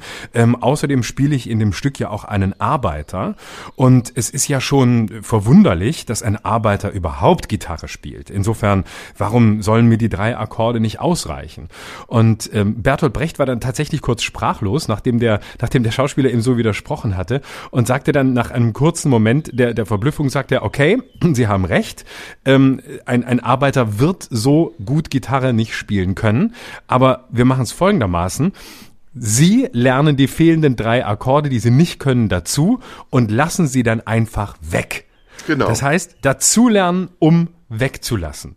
Das ist eigentlich eine sehr schöne ähm, Lebensformel das ist genau das Prinzip, was ich auch meistens verfolge, wenn ich auf der Bühne bin oder anderen vermittle, wie sie auf der Bühne sein können, dass ich sage, du musst immer mehr wissen als der Zuschauer, aber du musst es nicht sagen. Ganz mhm, einfach. Genau. Du, Genau, du musst mehr, mehr können, als du zeigst, aber du musst nicht alles zeigen, was du kannst. Und das lässt sich auch aber aus, aus, der, aus, ne, aus, aus dem Raum der Kunst auch ins Leben übertragen. Also das ist ja auch eine Lebenshaltung. Ich muss nicht immer, ich muss nicht immer all das, was ich weiß und kann, immer allen sagen, sondern ähm, ich kann auch, es, es vermittelt sich auch, wenn mehr da ist, als im Moment ähm, in dieser Situation von mir deutlich wird. Und es reicht im Zweifel auch das, was jetzt gerade in mir ist, ähm, auch wenn es nicht alles ist, wovon ich glaube, dass es mich ausmacht. Ja, weil es auch die Vermutung des Zuschauers über dich nährt und verselbstständigen lässt. Und das ist was Gutes, wenn du, du musst es allerdings wissen, also wenn du an dein Wissen heranspielst, dann bist du ein schlechter Schauspieler. Wenn du über dein Wissen hinausspielst, dann bist du ein guter Schauspieler. Und das merken die Leute. Die Leute merken ganz schnell, ob jemand etwas behauptet, das ist ja das, die Fachterminologie, oder ob er es ja. wirklich ist, ob er es verkörpert.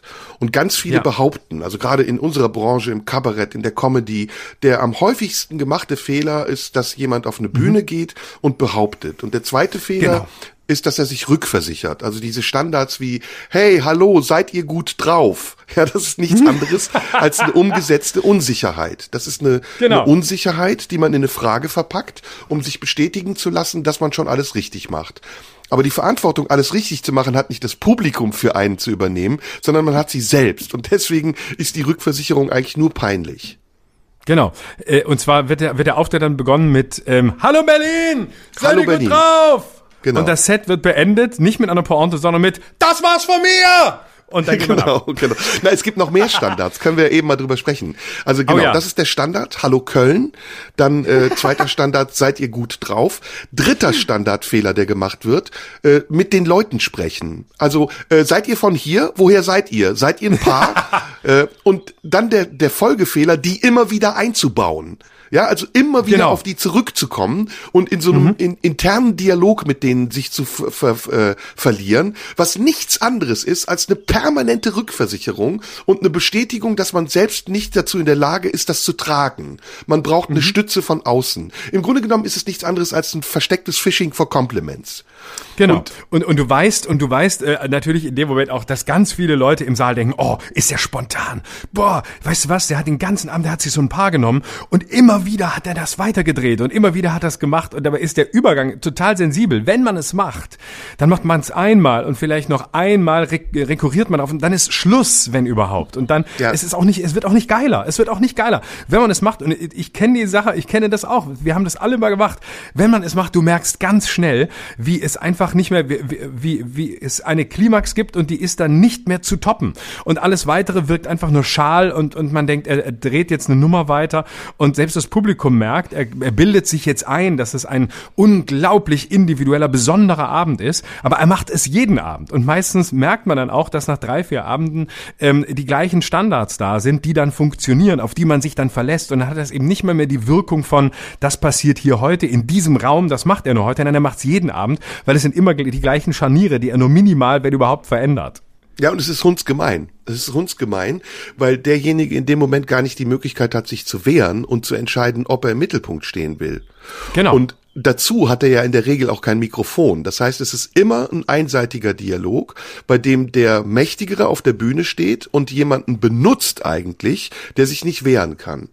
Und, und das ist, das ist mittlerweile, ich sehe das, ich gucke ab und zu mal auf YouTube so irgendwelche random, irgendwelche Stand-ups von deutschen Comedians. Und das ist mittlerweile gang und gäbe, ohne dass irgendjemand mal rausgefunden hat, dass das Coolste eigentlich immer ist, auf der Bühne zu stehen und autonom zu sein und Genau. unabhängig von den Zuschauern zu agieren, die Zuschauer zwar wahrzunehmen und sie auch gerne einzubinden, aber sie nicht zu brauchen, um sich über sie Genau. zu stellen und wie so ein Treppchen dann auf dem Rücken der Zuschauer seine Witze zu machen. Das Genau, ist das Hohle. das ist ein bisschen, ne? das ist wieder ein bisschen wie in der Liebe. Ne? Also der, der große Erich Fromm-Satz, ähm, nicht ich äh, liebe dich, weil ich dich brauche, sondern ich brauche dich, weil ich dich liebe. Das ist der Mhm. Unterschied. Das heißt, ich brauche natürlich ein Publikum, weil ich es liebe, damit es da ist, aber ich liebe es nicht, weil ich es brauche. Ich stehe nicht vor Publikum, weil ich kein Programm habe und darauf angewiesen bin, dass irgendwelche Leute ähm, fast schon missbräuchlich von mir ähm, in, in, in Gefangenschaft genommen werden, sondern sie sind da und ich brauche sie nicht. Sie, sie sind da, weil ich sie unterhalten will, aber ich brauche sie nicht für meine Show. Ähm, Ja. Und wenn was passiert, das ist dann auch der umgekehrte Moment, wenn was passiert, dann passiert es, weil beispielsweise einer sich aufdrängt. Die Leute gibt's ja auch, die unbedingt mitmachen wollen, die irgendwie reinrufen. Und dann ist es, dann bieten sie aber etwas an und dann ist es auch legitim, mehr oder weniger kurz oder lang mit ihnen zu spielen. Aber meistens tut man es dann kurz, weil, weil sie sonst so sehr nerven, dass man sie gar nicht mehr loskriegt. Ja, das ist ja wie beim Sex. Also du bist ja, du liegst ja im Bett nicht auch mit mit äh, deiner Partnerin und sagst, ähm, kennst du, kennst du? Äh, Ich hab hier so ein Ding zwischen den beiden. Das ist jetzt ganz hart. Kennst du, kennst du? Oder oder Warte, ich hab- oder Moment, weißt du was? Hallo, hallo. Wir nennen sie jetzt mal. Wir nennen sie jetzt mal Eva. Hallo Eva, bist du gut drauf? so vor dem Sex. Ja, kennst du, kennst du? Ich hab hier so ein Ding zwischen den beiden. Warte, nee, warte, warte. Ich hab ein Ding zwischen, ich hab ein Ding zwischen den Beinen, das ist größer als alles, was du gesehen hast. Und weißt du was? Was ich gemacht hab? Ich sagte, was ich, ich hab Tücher dazwischen gelegt. Das riecht so geil. Das riecht nach Frühling und nach Lavendel. Ja, und dann aber immer zwischendurch auch die Rückversicherung, ne? Und wie war ich? Wie war ich? Wie war das? Wie, wie, wie ist es? Wie gefällt's dir? Ist es gut? Gib mal ein Zeichen. Ist es okay? Und das ist, das ist lächerlich. Das ist billig. Und das machen leider viel zu viele. Aber ähm, es gibt ja noch mehr. Es gibt ja darüber hinaus, wir könnten jetzt mehrere Sendungen darüber machen. Man muss es dann irgendwann auch akzeptieren. Also das, was dem Publikum gefällt, ist letztendlich gut. Und das muss ja einem selbst nicht gefallen. Ich, ich kann, also du kennst ja LOL, ne? Äh, Last One Na. Laughing. Würdest du da eigentlich hingehen? Ich weiß es nicht. Ich habe Also keine ey, Ahnung. ich finde das so unlustig. Also ich hätte, glaube ich, keine Probleme da nicht zu lachen. Aber das ist, Es Aber ist das dein Movens, dahin zu gehen? Wäre das dein Movens? Nein, ich würde da nie Weil du nicht, Das weil du wüsstest, du findest es so, ich, ich finde es so unlustig, ich komme. Ich find's euch, so ich, ich finde die Sendung so scheiße, da will ich zu Gast sein. Nein, erstmal finde ich dieses Socializing unter Comedians total abartig. Und zweitens finde ich die Sendung auch Weil du so ein Menschenfeind bist. Nee, ich finde jede Form von Socializing, so Sparten-Socializing scheiße. Ich muss ja nicht Leute nett finden, weil sie den gleichen Job haben wie ich. Nein, das ist, ist es irgendwie eine Du Bedingung. findest sie nett, obwohl sie den gleichen Job haben wie du. Ja, im Zweifelsfalle. Aber ich halte mich da gerne fern. Und ist ja auch okay. Wie gesagt, wenn es den Leuten gefällt, ist doch alles gut. Die, die Leute können selber entscheiden, was ihnen gefällt. Da muss ich ihnen keine, keine Vorschriften machen. Aber mir persönlich gefallen die meisten Sachen, die ich sehe, nicht. Was gefällt dir? Komm, lass uns das doch besprechen. Was gefällt dir an deutscher Comedy und deutschem Kabarett? Was ist etwas, worüber du herzhaft lachen kannst? Ich kann, kann ich dir sogar ganz konkret sagen. Ähm, und zwar, das ist dann tatsächlich auch von, von Herzen sogar eine ganz konkrete Empfehlung. Ähm, das, äh, ich war äh, beim neuen Programm von Josef Hader. Und das hat alles, was ich gut finde. Das ist ein, das ist wirklich eines, und, und Hader ist wirklich ein Kollege, den ich sehr schätze. Ich weiß, dass es viele tun. Und das ist ein Kollege in unserer Branche, den eigentlich auch alle mögen und der sehr geschätzt wird. Und ähm, bei dem das aber auch berechtigt ist. Also das ist niemand, der, der ähm, eine Rolle spielt und allen gefallen will, sondern der macht einfach sein Ding. Und auch die früheren Programme waren sensationell gut. Gibt's auch noch, äh, kann man auch gucken, YouTube, äh, sonst wo, von privat bis dem sensationellen Theaterstück Hader muss weg. Jetzt hat er viele Jahre ein Best-of-Programm gespielt, hat ja auch tolle Filme gemacht, die sich sehr lohnen. Ähm, sehr düster, ähm, die, die ganzen Verfilmungen von Wolf Haas. Ähm, so, also ein G- Lebenswerk, das auch ganz großartig ist. Und jetzt gibt's ein neues Programm von ihm, Harder on Ice, ähm, das ich ähm, sogar in Wien gesehen habe. Und ähm, es war, es ist wirklich, es, es ist so großartig. Es ist mit minimalsten Mitteln. Er sitzt eigentlich nur auf einem Barhocker und ähm, betrinkt sich scheinbar ähm, mit äh, Rum, so, so soll es wirken, und ähm, erzählt einfach nur von sich selbst. Vom, vom, vom Hader, der jetzt Mitte 50 ist, der sich ins Weinviertel bei Wien zurückgezogen hat. Und es ist ein Abgesang auf das, was man äh, im Klischee ähm, einen alternden weißen Mann nennt, wenn man es so bezeichnen will. Es ist, er erzählt aus seinem angeblichen Leben, es ist großartig, es ist ähm, nicht einmal äh, klassisches, ähm, klassisches deutsches Kabarett, die da oben, der ist schuld, der macht's falsch, sondern er ist das wirklich das allerletzte Arschloch, über das du aber so wunderbar lachen kannst. Und er spielt diese Figur so grandios. Und es ist keine Sekunde langweilig und es ist kein einziger, ähm, keine einzige äh, Verbeugung oder auch nur leichte Verneigung vor irgendeinem, äh, ich nenne es jetzt mal, auch wenn es ein schwieriger Begriff ist, gutmenschenhaften Getue. Also im Sinn von, wir haben uns alle lieb und wir haben es verstanden. Es ist wirklich, es, es sitzen die Leute da, die genauso sind wie er. Und denen, äh, denen, zeigt, er- denen zeigt er das auf und sie finden es großartig. Es ist wirklich ein sehr empfehlenswertes Programm. Harder on Ice. Also wenn ihr das irgendwo sehen könnt, guckt's euch an. Ja, jetzt ist, also jetzt bin ich natürlich versucht, erstmal zu sagen, was ich scheiße finde, aber das, das sparen los, mach doch. Nein, nein, machen. nein, nein, nein, nein, nein, nein. Das Ich wär- wollte wirklich wär- mal was wär zu- Positives nennen. das Weil, weil ich billig. man ist, ja, man ist auch mal so schnell dabei, wie was findet man wie und so. Und das ist wir- wirklich sowas, wo ich dachte, hey, ja, es ist einfach, äh, es ist, ist toll. Also Es ich ist sag's mal anders. Ich sag's mal anders. Ähm, äh, Josef Hader, hast du recht, den mag jeder, ist auch ein großartiger Künstler, liegt aber auch daran, dass er Schauspieler ist. Das merkt man immer, finde ich. Ja, ob Kabarettisten natürlich. Schauspieler sind oder nicht. Ähm, ich sag's mal anders. Also, was ich grundsätzlich super kacke finde, ja, ist, wenn Leute sich verkleiden. Da kann, ist bei mir schalte ich schon ab. Ist weg.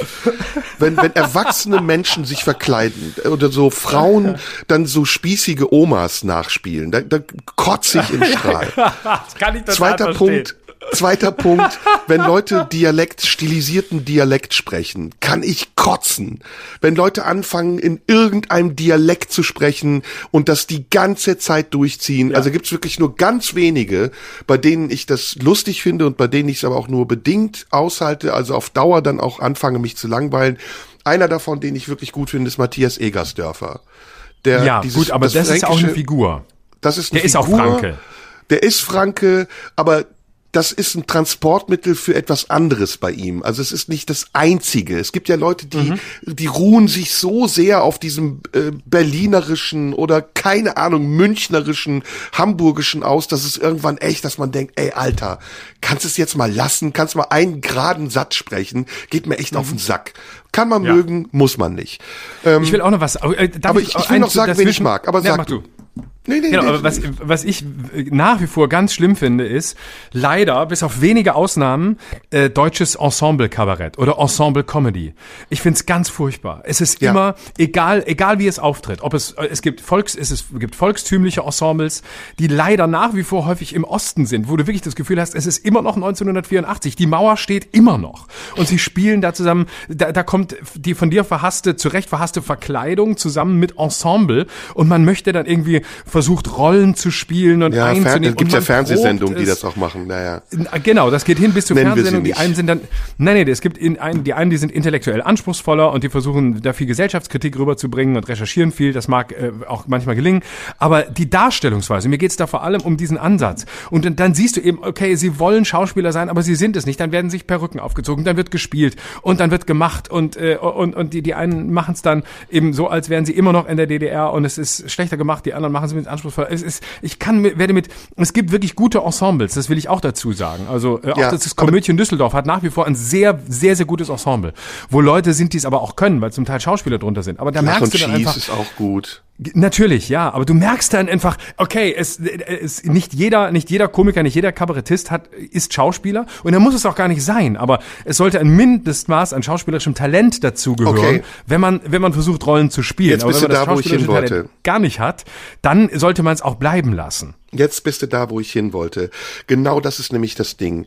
Ähm, ich empfinde es als Verantwortung, äh, auf eine Bühne zu gehen und mindestens das Basishandwerk seiner Arbeit zu beherrschen. Genau, das heißt, egal was in, es ist. Richtig, das heißt in Ausdrucksform, in Sprache, in, in Gestus, äh, mindestens in Richtung Schauspiel zu gehen, weil du vermittelst ja Texte, du vermittelst ja Inhalte und das müssen Zuschauer auch hören und sehen wollen. In Deutschland ist das ganz oft so, dass es schon reicht, in so einem halb Poetry Slam mäßigen Duktus private Geschichtchen zu erzählen oder sich zu verkleiden oder äh, noch einen Dialekt dazu zu sprechen oder was ich noch schlimmer finde, sich ein spezielles Thema dauerhaft zu eigen zu machen und nur immer in diesem Rahmen zu bleiben. Also nicht wirklich Kann ich mal nicht rauszugehen. Verstehe ich nicht, verstehe ich nicht. Genau, Männer und Frauen, Männer und Frauen Thema jahrelang war, den können wir ja hier nennen, weil du ihn nachgemacht hast, Mario Barth Art, aber es gibt auch andere. Die, die, die Migranten, die nur Migrantenthemen spielen. Die Türken, die nur über Türkenthemen sprechen. Die Frauen, die nur ja über Frauenthemen sprechen. Genau, das was ist ja eigentlich langweilig. schon wieder rassistisch ist, ne? Ist Total, ja und das ist, ist ja eigentlich und das ist eine Selbstmarginalisierung. Das ist eine Selbst, genau. man braucht ja eine Aneignung. Wenn ich als Türke anfange, über deutsche Themen zu sprechen oder mich wie ein Deutscher benehme auf der Bühne, dann äh, kapere ich deutsche Themen und dann mache ich sie mir zu eigen und das ist die beste Form von Toleranz, die man vom Publikum erwarten kann, das auszuhalten. Aber ich will noch, genau, lass mich ja. schnell zwei positive Beispiele sagen, weil ich muss mhm. die unbedingt loswerden. Also, deswegen, Schauspiel ist für mich wichtig und es gibt zwei Schauspieler, die auf der Bühne stehen, die zwar ein Ensemble sind, aber die überhaupt nicht als Ensemble nerven. Das sind die wunderbaren Ulan und Bator mhm. äh, die du ja, äh, Frank Smilgis und Sebastian Rüger. Und ja. die sind wirklich extrem lustig. Ich kann mich kaputt lachen über die und ich kann hier vielleicht ein kleines Geheimnis verraten. Wir haben eine lange Zeit auch mal zusammen gearbeitet. Es, vor zehn, zwölf Jahren in etwa kamen Sebastian und Frank auf mich zu und haben gefragt, ob ich ähm, mit ihnen zusammen ein bisschen arbeiten kann. Und ich möchte jetzt nicht sagen, dass ich da Regie gemacht habe, aber wir haben eine gewisse Zeit zusammen verbracht und zum Beispiel auch das, was sie jetzt machen, was ich ganz toll finde, dafür gesorgt, dass sie diese Mützen irgendwann abziehen. Also die beiden hatten ja immer diese Mützen auf. Mhm. Und ich mhm. habe irgendwann mal bei einer Probe gesagt, wie wäre das eigentlich, wenn ihr die Mützen abzieht? Was ist da drunter? Wer seid ihr dann eigentlich?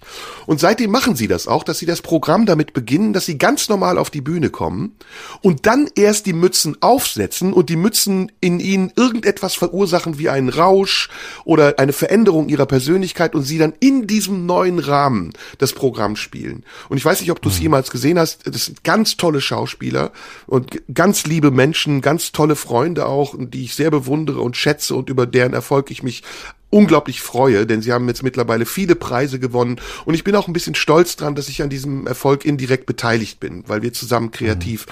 daran gearbeitet haben. Und noch was, ähm, noch jemand, den ich gut finde, ich wollte eben, habe ich ja Matthias Egersdörfer erwähnt, ähm, den ich aufgrund auch dieser Figur, die er spielt, sehr, sehr lustig finde. Aber bei ihm habe ich das Problem, ich habe ihn mal live gesehen in einem kompletten Programm, da hat sich's dann irgendwann erledigt. Also das kannst du in zwei Stunden kaum aushalten, weil es dann mhm. wirklich auch irgendwann redundant wird oder sich wiederholt oder durchschaubar wird. Von den jüngeren Talenten fällt mir im Augenblick keiner ein. Ich finde, dass wir gerade eine so schlechte Comedy- und Kabarettszene haben. ist unfassbar. Ich gucke mir die an, ich denke so, ey, das ist in anderen Ländern in Amerika, in England, in Frankreich selbst, in Holland, das ist so fortschrittlich und da geht die Comedy und das Kabarett immer bis an die Schmerzgrenze und bei uns ist es so gefällig geworden. Äh, äh, guck dir mal so Episoden an von irgendwelchen Clubs, in denen Leute auftreten. Das ist alles schon tausendmal erzählt und es ist schon tausendmal in besserer und lustiger Art und Weise erzählt und immer noch feiern diese Leute sich selbst und denken, sie würden irgendwas Maßgebliches machen. Schade, sehr schade, weil ich finde, wir könnten gute Comedy jetzt gerade im Augenblick dringend gebrauchen. Und ich bin jetzt fertig. Nur noch mal einen Satz zu meiner Sache. Ich versuche mittlerweile, das Ding zu brechen, indem ich versuche, so lang wie möglich zu spielen, ohne Lacher zu erzeugen. Das ist, das ist übrigens auch sehr witzig. Ja, das kann ich. Mhm. Interessanterweise, ähm, ja, kann ich, kann ich nachvollziehen. Ich, äh, weißt ich du, genau, du weißt, was ich meine, ne? Total, ja, ja. Ich mache in meinem Programm, äh, äh, will ich jetzt nicht zu sehr ins Detail gehen, weil sonst verrät man's. Ähm, Im zweiten Teil auch etwas, ähm, wo ich äh, tatsächlich äh, komplett äh, ernst werde und ähm, fast pointenfrei, um äh, die Leute in, wohin mitzunehmen, wo ich sie haben will. Äh, und ähm, es ist erstaunlich. Ich habe mich das früher nie getraut, weil ich immer dachte, du musst, du musst hier liefern. Ne? Das war dieser Leistungsgedanke von außen. Du musst, du, du musst liefern und da muss nach jedem, da muss Gags, Gags, Gags, einer nach dem anderen. Die Leute müssen rausgehen und sagen, selten habe ich so gelacht. Und da habe ich mich immer unter diesen Druck gestellt. Und mittlerweile spüre ich aber, dass man auf Bühnen so viel Unterschiedliches in den Menschen hervorrufen kann, in diesem Live-Erlebnis. Gerade dort. Ähm, und das äh, Pointen, also klassische Pointen, Witze, Gags, die ohne Zweifel Spaß machen und wichtig sind, nur ein Mittel unter ganz vielen sind. Und ich halte es mittlerweile für so kleinkariert und fast schon banausisch zu glauben, gute Comedy, gute Satire seien einfach nur viele Witze hintereinander. Ähm, am Ende geht es doch darum, das Publikum zu berühren. Und am Ende ist die Frage, ähm, bin ich dran geblieben oder bin ich nicht dran geblieben? Ja. Hat es ja. mich interessiert oder hat es mich nicht interessiert? Exakt. Hat er mich in seinen Bann gezogen oder nicht? Und unter der, unter der Prämisse, dass man das Publikum halten will und dass man sie mitnehmen will, egal wohin, kann mhm. man alles machen.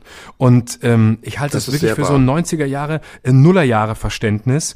Ähm, da muss jetzt Show rein, da muss jetzt noch mal eine Perücke rein oder da muss jetzt noch mal gesungen werden oder geklimpert werden oder da muss noch mal ähm, der mega die die mega Pointen ähm, äh, äh, der Megaporn Kessel Buntes aufgeht. Nein, man kann alles machen. Ja. Und wir leben nicht mehr in einer Zeit, wo es darum geht, äh, wir leben in der Spaßgesellschaft, wie man 2005 sagte, oder wir leben in der ähm, in der in der äh, Maispaß, Witz, Lach, Comedy ist lustig, Knall auf Fall Zeit. Wir leben in einer völlig anderen Zeit, ja. in der es um ganz andere Dinge geht. Und, ja, und das ähm, ist das ist der das ist der Unterschied. Sorry, wenn ich kurz unterbreche. Ja. Bei uns ist äh, bei uns ist Comedy und Kabarett immer verbunden mit sozialer Selbstbestätigung. Und deswegen genau. auch die Rückversicherung. Aber wenn du mal über den äh, Teich hinausblickst nach Amerika oder nach England, Ricky Gervais, Bill Burr, Louis C.K., das sind alles traurige, einsame Gestalten. Die stehen auf der Bühne genau. und die teilen in gewisser Weise ihr Leid mit dem Publikum. Und das genau. Publikum bestätigt sich nicht dadurch, dass es etwas sieht, was es kennt, sondern das Publikum versteht denjenigen aus einer ganz anderen Perspektive, als wir es hier tun. Und das ist, das ist ein ganz maßgeblicher Unterschied. Was du eben gesagt hast, ist super wahr und richtig. Man muss nichts erfüllen. Comedy und Kabarett bedeutet nicht zwangsläufig lachen zu müssen. Deswegen ist auch dieses Laughing oder Last One Laughing ein komplettes Missverständnis, weil es darum gar nicht geht. Aus meiner Sicht. Ja, ja, ja, genau. Ne? Oder schon wieder richtig. In der Paradoxie schon wieder eine gute Zustandsbeschreibung. Äh, ja, muss, im Grunde man, genommen, Es ja. geht darum, nicht zu lachen. Ja, das ist eigentlich eine Erkenntnis, ne, die du da vermittelst. Ja. Es geht darum, nicht zu lachen. Genau, aber meistens genau. ist es ja so, dass man merkt, wie künstlich gelacht wird, wenn man es sieht. Also wie künstlich auch so getan wird, als würde man nicht lachen. Das ist auch ganz schrecklich. ah, ja gut, jetzt haben wir echt wieder viel besprochen. Schön. Ich hatte so Ja, viele Dinge, die ich mit dir besprechen wollte. Ich hatte auch noch so viel auf dem Zettel, aber alles in den nächsten Wochen. Ja, ne, verschieben wir auf die nächsten Wochen. Ja. Was hast du denn als Teaser? Was hast du denn vor? Will ich nicht verraten. Okay, okay. Will ich nicht verraten. nächste Woche. Nächste Woche. Nächste Woche hören wir uns wieder und sehen uns, boah, wird wieder lang dauern, bis wir uns wiedersehen. Wir sehen uns, oh, wir können noch mal hinweisen, wir sehen uns Ende Juni. Ähm, ich glaube, warte, 28. ist es. Ich gucke noch mal nach. Nee, 27. Juni.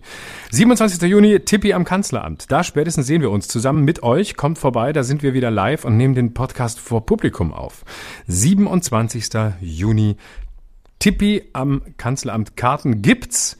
Kauft sie in großer Zahl. Wir haben keine Lust, da alleine zu sitzen. Ey, ich habe was vor. Das machen wir jetzt zum Schluss. Hast du mitbekommen, dass vor unserem Podcast jetzt immer Werbung ist? Nee, habe ich noch nicht. War das Doch. letzte Woche so? Ja, das ist, ist auf jeden Fall Werbung. Ich glaube, Süddeutsche Klassenlotterie oder so. Und Das wenn ist doch die gut, da spiele Süddeutsche ich immer mit. Klassen, Da hab, da ich wenn die Süddeutsche Klassenlotterie vor unserem Podcast Werbung machen kann, dann machen wir jetzt am Ende unseres Podcasts auch für uns nochmal Werbung. Wofür möchtest Okay. du Werbung machen? Ich? Ja, also gemeinsam machen wir. Werbung für unseren Live-Auftritt am 27. Juni. Karten dafür Genau. gibt es bei Radio 1. Genau. Und beim Tipi am Kanzleramt. Ich möchte noch Werbung machen für meine aktuelle Show, Neustart. Habe ich gerade schon darauf hingewiesen, dass ich da für ganz verrückte Sachen mache. Also ich singe viel und zaubere und ähm, versuche möglichst äh, allen Leuten das zu geben, was sie sich wünschen. Und äh, vor der Show dürft ihr mir gerne schreiben, was ich in eurer Stadt für euch tun soll. Vielleicht hat ein Onkel Geburtstag oder so. Ich gratuliere auch gerne, singe da noch mal ein Liedchen, mache noch was extra. Wenn jemand dabei ist, der ein Gebet hören möchte, ich bete auch. Also es kommt immer aufs Publikum. Ich mache wirklich alles, was alle haben wollen. Da bin ich auf Tour und äh, diese Woche jetzt nicht, aber nächste Woche zum Beispiel spiele ich 2., 3. Juni in Frankfurt und 4. Juni in Bensheim. Kommt da gerne vorbei in großer Zahl. Wie gesagt, ist ein Abend für die ganze Familie ähm, und ich habe auch ein paar Puppen dabei. Eine Bauchrednernummer habe ich jetzt auch, ähm, weil ich den Regisseur von Sascha Grammel eingekauft habe. Also ist äh, wirklich alles, was das Herz begehrt. Da würde ich mich sehr freuen, wenn ihr kommt und bitte habt keine Angst, es wird kein Moment dabei sein, der euch irgendwie irritieren könnte. Das ist das eine. Das zweite, wofür ich Werbung machen möchte, ist, ähm, und das ist ein bisschen ernsthafter, ich habe mich letzte Woche mit meinem äh, zweitliebsten äh, Comedian nach dir, mit Per Steinbrück getroffen und wir haben in Zack im Düsseldorf eine Sendung aufgezeichnet, die gibt's in der ARD Mediathek. Ähm, Schröder, Welt, Steinbrück, haben wir die aktuelle Lage ein bisschen analysiert. So, das war ernsthaft, jetzt du. Ich mach's ganz einfach. Alles, äh, was ich zu bewerben habe, ist auf meiner Website zu finden, die so heißt wie ich. www.somunju.de Somunju, Siegfried Otto Martha Ute Nordpol Cäsar Ute.de und da gibt's einen. Shop, da kann man mein neues Programm Seelenheiler kaufen, da findet man sonstige Dokumentationen, die ich gedreht habe, Serdas Deutschland etc. und so weiter und so fort. Zwei Dinge will ich aber auch noch sagen. Ich möchte Werbung machen für Frieden. Das ist mir ganz wichtig. Klingt ein bisschen wie Klischee. Und nochmal zu unserem Thema eben, das Lustigste ist immer das, was man nicht erwartet. Und alles, was man erwarten kann, ist oft sehr unlustig. Genau. In diesem Sinne, das war's für heute. Alles Liebe, Küsschen und bitte die Einstecktücher für die Klöten nicht vergessen. Bis Genau. Bis später. Tschüss, Florian. Das war Schröder und Sumunju. Der Radio 1 Podcast. Nachschub gibt's in einer Woche.